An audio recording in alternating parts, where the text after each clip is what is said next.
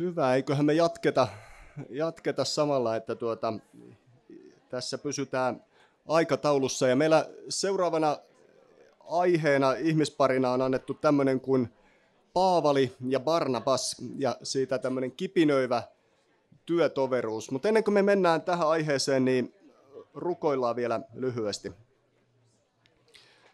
Kiitetään Jeesus siitä, että saadaan edelleen jatkaa sinun kasvojen edessä ja pyydetään, että tule sinä tähän meidän keskelle, anna pyhä henkesi opettamaan meitä ja avaa meidän silmiä näkemään niitä asioita tästäkin teemasta, jotka sinä tahdot meidän näkevän ja vahvista meidän uskoa sinuun, vahvista meidän luottamusta sinuun ja sinun sanaasi ja tule sä Jeesus yhä rakkaammaksi meille, kun me tähän raamatun aiheeseen taas mennään. Jeesus, me pyydetään, että kaikki tämä saa koitua sinun nimelle kiitokseksi, kunniaksi ja sinun valtakunnan eteenpäin menemiseksi.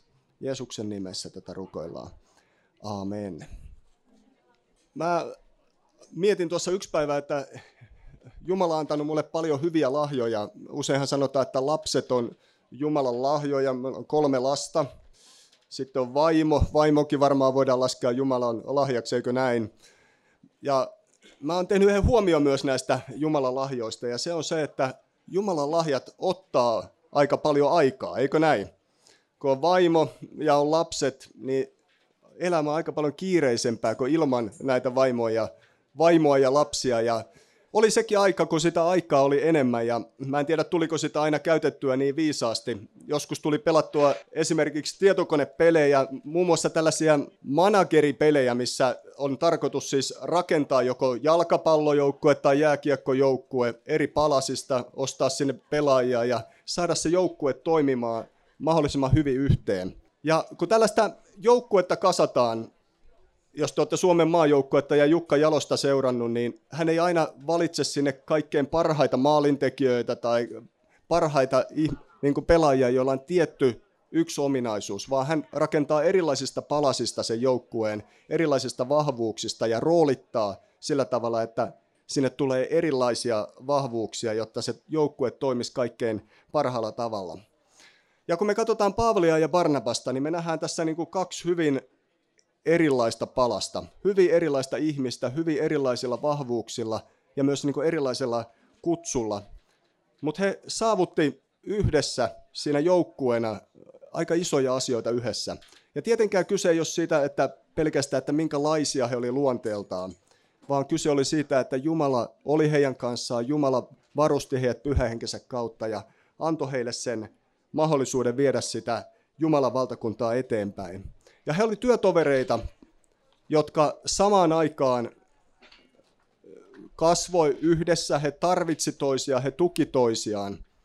Mutta me voidaan myös törmätä tähän aiheeseen, että heillä myös kipinöi.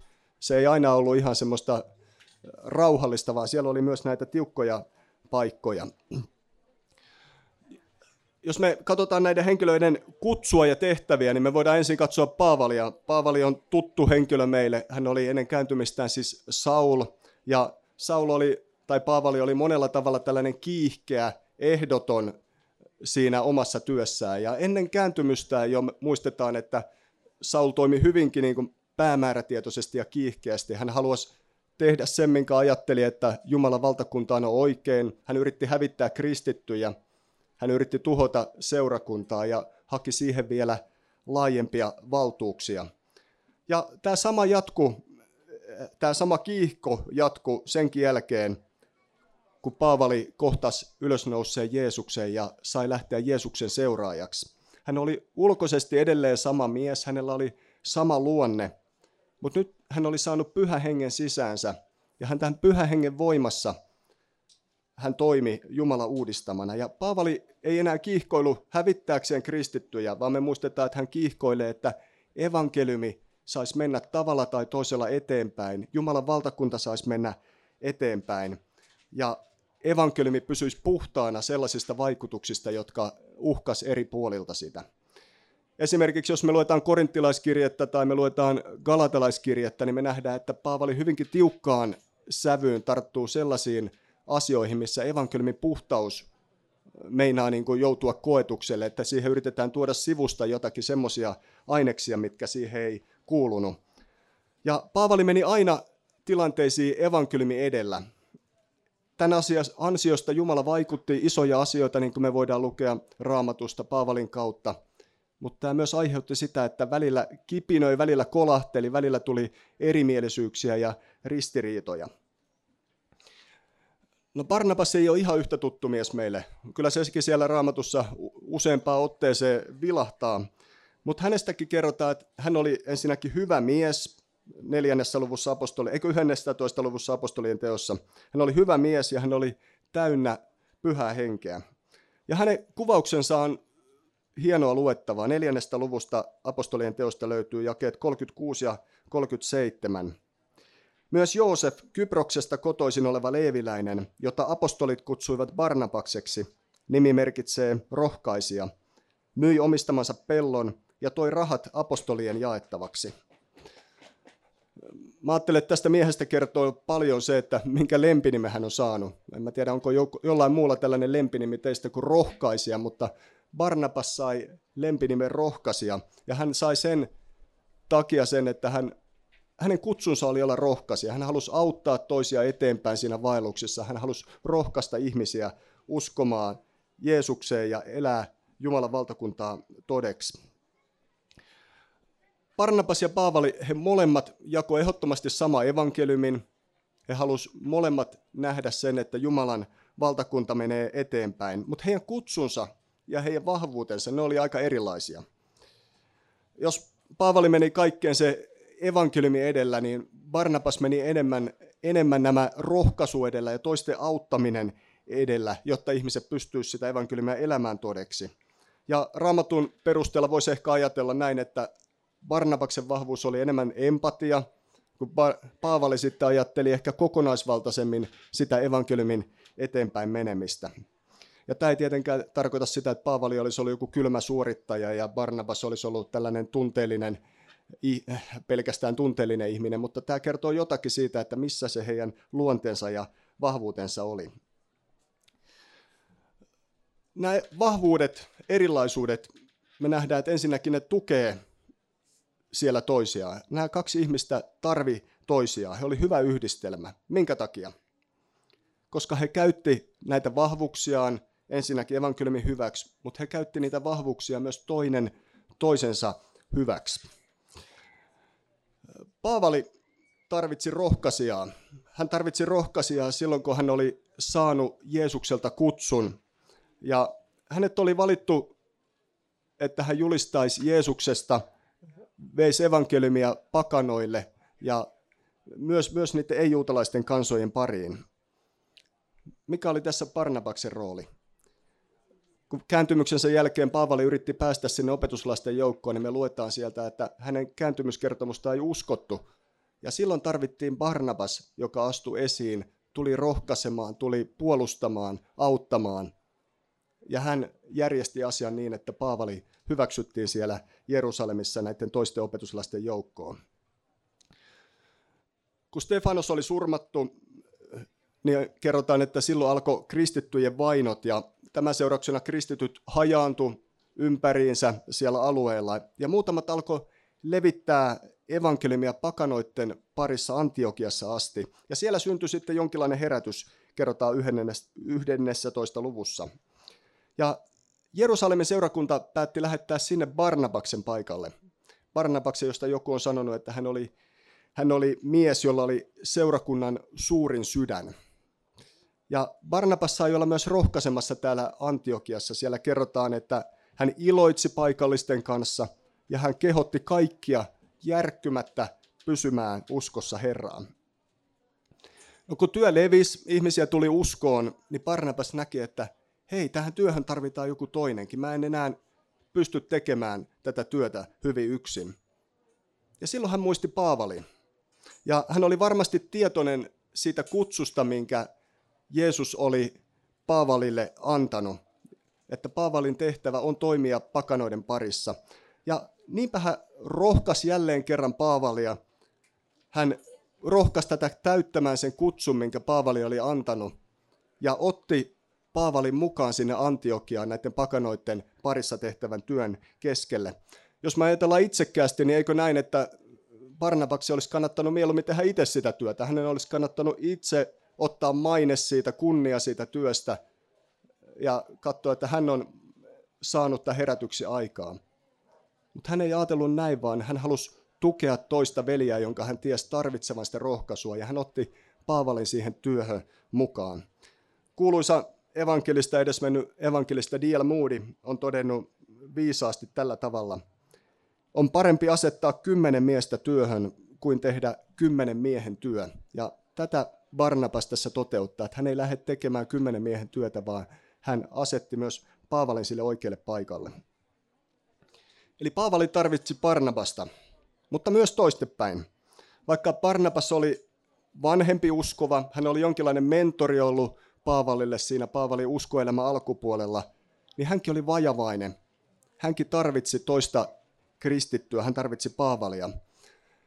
Ja Kalatalaiskirjassa kerrotaan tilanteessa, jossa Pietari oli lähtenyt siellä pikkasen väärille poluille Antiokiassa, Antiokian seurakunnassa. Hän oli alkanut karttamaan ympärileikkaamattomia, sillä hän pelkäsi jotakin, joitakin juutalaisia, jotka vaati pakanoiltakin sitä ympärileikkausta. Mutta Paavali nuhtelee Pietaria tästä, sillä pakanoille ei pitänyt asettaa mitään tällaista ehtoa siihen pelastuksen eteen kuin ympärileikkaus tai juutalaisten lait. Ja samalla osansa nuhtelusta saa myös kuka muu kuin Barnabas, joka oli langennut siihen samaan asiaan, mihin Pietarikin oli langennut. Hän oli lähtenyt Pietarin kelkkaan ja lähtenyt vaatimaan pakanoilta sellaista, mitä heiltä ei kuulunut vaatia. Paavali, joka näki tässä vaaran sille, että evankeliumi saastuu jollakin tavalla, evankeliumi saa vääriä vaikutteita, puuttu tilanteeseen. Hän nuhteli näitä Pietaria ja Barnabasta ja palautti heidät takaisin siihen oikealle tielle. Eli Barnabas tarvitsi myös Paavalia, joka kiihkoili sen puhtaa evankeliumin, puhtaa Jumalan armon puolesta ja palautti hänet takaisin. Mun mielestä on hienoa huomata, että Jumala ei tehnyt Paavallista Barnabasta, hän ei tehnyt Paavallista Barnabaksen kaltaista rohkaisijaa, mutta myöskään Jumala ei tehnyt Barnabaksesta Paavalin kaltaista julistajaa. Hän näki, että tarvitaan kaksi tällaista ihmistä, joilla on erilaiset kutsut, erilaiset vahvuudet, erilaiset luonteet. Ja mä ajattelen, että tämä on iso rohkaisu myös meille. Susta ei nimittäin tarvitse tulla Paavalia, susta ei tarvitse tulla Barnabasta, susta ei tarvitse tulla Pietaria.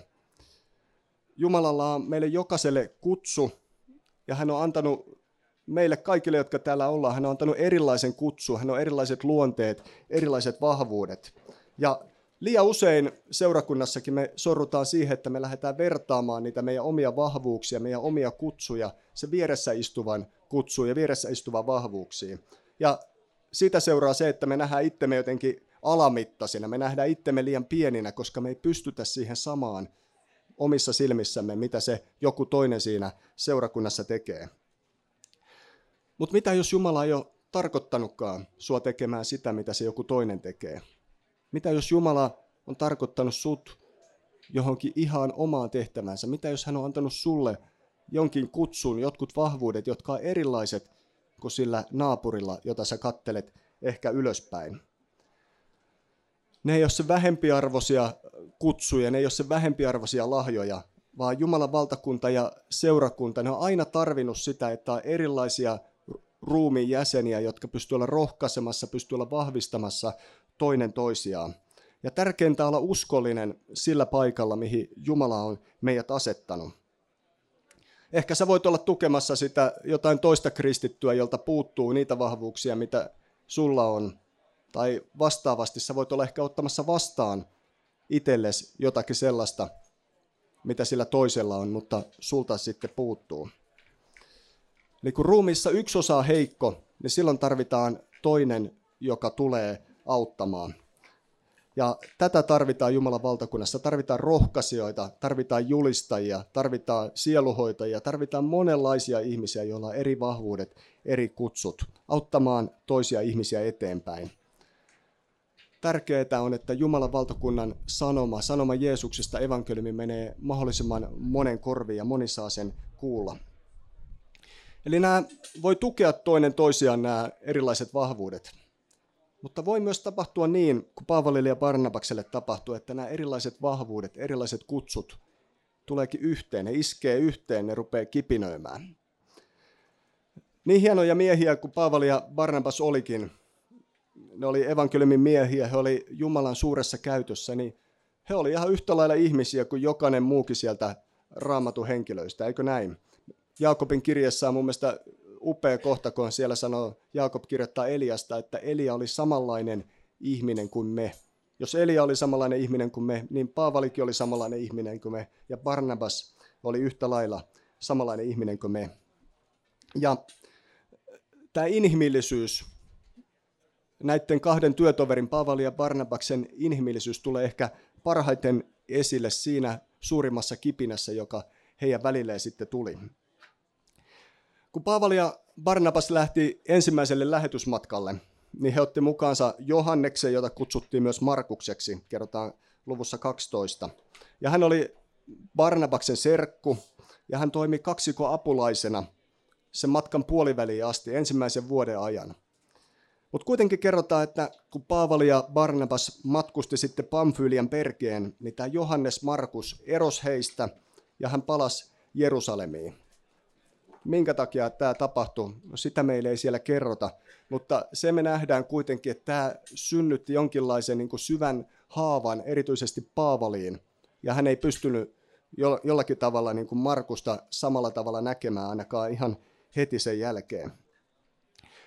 Kun Paavali sitten tämän ensimmäisen lähetysmatkan jälkeen pyysi Barnabasta uudelle lähetysmatkalle kiertämään niihin kaupunkeihin, jossa he oli jo aikaisemmin ollut, niin Barnabas ajatteli heti, että kyllä, mä lähden. He sopi ensin käytännön tasolle, että he lähtee. Mutta Barnabas halusi ottaa mukaansa jälleen tämän Johannes Markuksen, joka oli ensimmäisellä kerralla heistä eronnut, antaa hänelle uuden mahdollisuuden. Paavali ei missään nimessä hyväksynyt tätä. Ja tästä tuli, kerrotaan, että siitä syntyi suuri riita näiden kahden hienon miehen välille. Ja tämän seurauksena liikkeelle ei lähtenyt yksi lähetyskaksikko, vaan lähti kaksi lähetyskaksikkoa. Paavali valitsi siellä seurakseen Silaksen ja lähti Silaksen kanssa kiertämään. Ja Barnabas otti sitten tämän serkkunsa Johannes Markuksen mukaan, jotta saisi rohkaista tätä kerran työssä jollakin tavalla epäonnistunutta kaveria eteenpäin. Eli Paavalin näky oli enemmän evankeliumin kokonaisvaltaisessa eteenpäin menemisessä niille alueille, uusille alueille, eikä siihen sopinut mukaan tällainen kaveri, joka oli kerran pettänyt luottamuksia ja kerran jättänyt heidät. Korinttilaiselle Paavali kirjoittaa tällä tavalla. Siltä, jolle on jotakin uskottu, vaaditaan, että hän osoittautuu luottamuksen arvoiseksi. Mutta Paavalin silmissä siis tämä Johannes Markus ei ollut osoittautunut luottamuksen arvoiseksi, joten hän ei suostunut lähtemään tämän kanssa liikkeelle. Sen sijaan Barnabas, joka halusi viedä evankeliumia eteenpäin ja rohkaista toisia, niin otti mielellään sitten mukaan yhden kerran epäonnistuneen kaverin. Eli tässä kohtaa näiden kahden kaverin vahvuudet kolahti vahvasti, ehkä jopa sovittamattomasti keskenään. Mutta toisaalta siitä syntyi jotakin uutta ja hienoa. Siitä ei syntynyt yhtä lähetyskaksikkoa, vaan siitä syntyi kaksi lähetyskaksikkoa, jotka lähti viemään sitten evankeliumia eteenpäin. Kumpi tässä riidassa oli syyllinen? Luukas ottaa ainakin omassa kerronnassaan hyvinkin tämmöisen ulkoapäin katsovan objektiivisen näkökulman. Hän ei lähde syyttämään tässä kumpaakaan. Ja eikö näin, että ehkä loppujen lopuksi ei olekaan mitään merkitystä, kumpi heistä teki enemmän väärin, vaikka me rakastetaankin sitä, että me löydettäisiin aina joku syyllinen. Ainahan pitää riitaa löytyä joku, joka on niin pohjimmiltaan syyllinen. Ei tietenkään ollut oikein ratkaista näitä asioita riitelemällä, mutta Jumala voi kääntää sellaisetkin asiat, mitä ihmiset tekee inhimillisyydessään väärin. Hän voi kääntää sen oman valtakuntansa eteenpäin menemiseksi. Kaikkein hienoimmatkin, suurimmatkin evankeliumin miehet voi tehdä virheitä. Kerroin tuossa ennakkoseminaarissakin jo kahdesta kaverista, jotka oli 1800-luvulla evankeliumia vei eteenpäin, Charles Spurgeon ja Joseph Parker. Ja nämä kaksi kaveria oli hyvässä yhteisymmärryksessä pitkään. He oli ystäviä, he jako toistensa seurakunnissa opetusvuoroja. Mutta sitten tuli ristiriita, koska tämä Parker erehtyi lähtemään teatteriin ja Spurgeon katsoi, että tämä on epähengellinen, ei voi mennä teatteriin, jos on kunnon kristitty. No sen sijaan Spurgeon poltti sikareita, jota moni sitten piti pahana, että eihän tälleen voi tehdä, mutta Spurgeon sanoi, että ei hän polta niitä liikaa, hän polttaa korkeintaan kaksi kerralla. Kumpi heistä oli oikeassa? Oliko kumpikaan heistä oikeassa? Ehkä molemmat osittain, mutta sillä ei ole mitään väliä lopulta, kuka on aina näissä kiistoissa oikeassa. Mä ajattelen, Paavali ja Barnabaksen kohdalla se tärkeä asia on se, että heille ei jäänyt minkäänlaista katkeruutta siitä huolimatta, että he oli käynyt tämän kovan riidan läpi. Paavali kirjoittaa hyvään sävyyn korinttilaiskirja 9. luvussa Barnabaksesta. Hän kuvaa Barnabasta edelleen työtoverinaan ja kaikesta päätellen nämä kaksi kaveria jatko työtoveruutta, he jatko sitä hengellistä yhteyttä senkin jälkeen. Sen lisäksi Paavali kirjoittaa tästä Johannes Markuksesta, jota hän ei suostunut millään ottamaan mukaan toisessa Timoteuskirjeessä, että hän on mies, josta on hänelle paljon apua. Eli tähänkin mieheen Paavali korjasi sitten myöhemmin välinsä. Kyse ei ollut koskaan erimielisyydestä evankeliumin suhteen, vaan oli kyse erilaisista strategioista, oli kyse erilaisista kutsuista, erilaisista vahvuuksista. Molemmat näki evankeliumin leviämisen tarpeen, mutta molemmat näki sen pikkasen eri näkövinkkelistä. Meillä on Jumala, joka toimii meidän inhimillisistä virhearvioista huolimatta. Hän voi toimia meidän riidoista huolimatta ja siitä huolimatta, että me tehdään välillä vääriä ratkaisuja. Barnabas ja Pietari he lankes pois puhtaasta evankeliumista kerran, mutta Jumala nosti heidät takas Barnabaksen kautta. Barnabas ja Paavali riitaantu, mutta Jumala silti toimi edelleen heidän kauttaan ja vei evankeliumia eteenpäin. Mutta miten helppoa meidän on niin nähdä ne virheet siinä toisessa ihmisessä, miten meidän on helppo nähdä se inhimillinen puute siinä toisessa ihmisessä, riitaantua tai katkeroitua jollakin tavalla ja samalla hylätä se hyvä, mitä Jumala on tarkoittanut synnyttää. Mä uskon, että tämä Paavali ja Barnabaksen työtoveruus kehottaa meitä myös tavallaan tällaiseen itse tutkiskeluun. Haluanko mä olla rohkaisemassa sellaistakin ihmistä, jolla on erilainen tapa toimia, mutta jolla on palo sama evankeliumin puoleen kuin mulla? Haluanko mä olla rohkaisemassa sitäkin, jonka kanssa on välillä kipinöinyt, ja haluanko mä olla pyytämässä häneltä anteeksi? Haluanko mä olla antamassa anteeksi tarvittaessa? Onko mä valmis siunaamaan sitä ihmistä, ilman katkeruutta, ilman jonkinlaista kateellisuutta tai muuta tällaista? Onko evankeliumin leviäminen kaikille kansoille, onko se tärkeämpää kuin erilaiset tavat levittää sitä? Koska ei ole yhtä tapaa julistaa evankeliumia, ei ole yhdellä tavalla evankeliumia julistamaan varustettuja ihmisiä, mutta on ainoastaan yksi ainut evankeliumi Jeesuksesta, Kristuksesta, joka voi ihmisen pelastaa rukoillaan vielä lyhyesti. Herra, me kiitetään siitä, että sä oot kutsunut hyvin erilaisia ihmisiä, niin kuin sä kutsuit Barnavakseen ja sä kutsuit Paavalin. Ja jos me kiitetään, että sä oot antanut meille erilaisia lahjoja, sä oot antanut erilaisia kutsuja, erilaisia luonteita, jotta me saadaan olla toimimassa sen yhden evankeliumin, yhden Jumalan valtakunnan eteenpäin menemiseksi ja Kristuksen ruumiin seurakunnan hyväksi niillä lahjoilla, mitä sä oot meille antanut.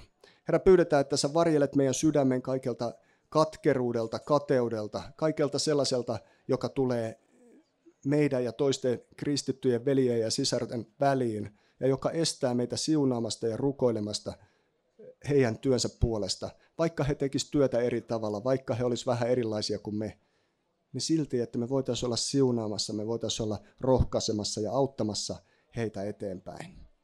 Tätä me rukoillaan Jeesus sinun nimessäsi. Amen.